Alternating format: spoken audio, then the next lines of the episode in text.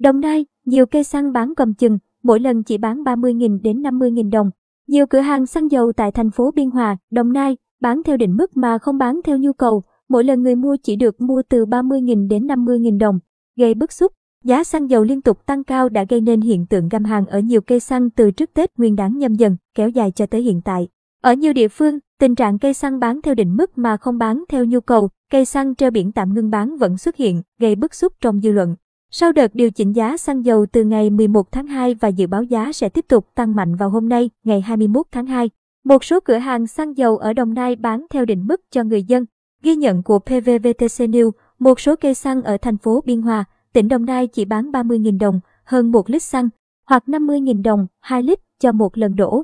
Mặc dù các cây xăng thông báo chỉ bán như vậy nhưng người dân vẫn chấp nhận việc đổ xăng theo hình thức này. Để mua được 50.000 đồng tiền xăng, chị Nguyễn Thị Ngọc Trinh, ngụ thành phố Biên Hòa, phải đi hai nơi mới có.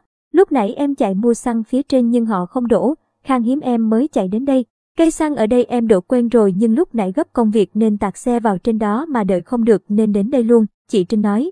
Chị Trinh cho rằng, nhiều cây xăng tinh vi lắm, lúc thì hạn chế lúc cũng cho đổ tùy ý. Người bán giải thích do giá xăng mua vào cao, không có lãi, thậm chí lỗ. Không bán thì bị phạt nên chấp nhận bán cầm chừng. Anh Ninh Thành Thương, ngụ thành phố Biên Hòa bày tỏ bức xúc khi các cây xăng không bán xăng RON95 mà chỉ bán xăng E5 RON92. Bất lợi là phải kiếm cây xăng khác, họ ép mình đổ xăng 92. Mình hay đổ xăng 95 mà đổ 92 sợ ảnh hưởng đến xe mà sợ đi xa hết xăng dắt bộ lại cực mình, anh Thương chia sẻ. Nếu tiếp tục được điều chỉnh tăng giá chiều nay như dự báo, giá các mặt hàng xăng dầu trong nước sẽ có lần tăng thứ năm liên tiếp, là đợt tăng thứ 4 trong năm nay và ở mức cao nhất trong gần một thập niên trở về đây.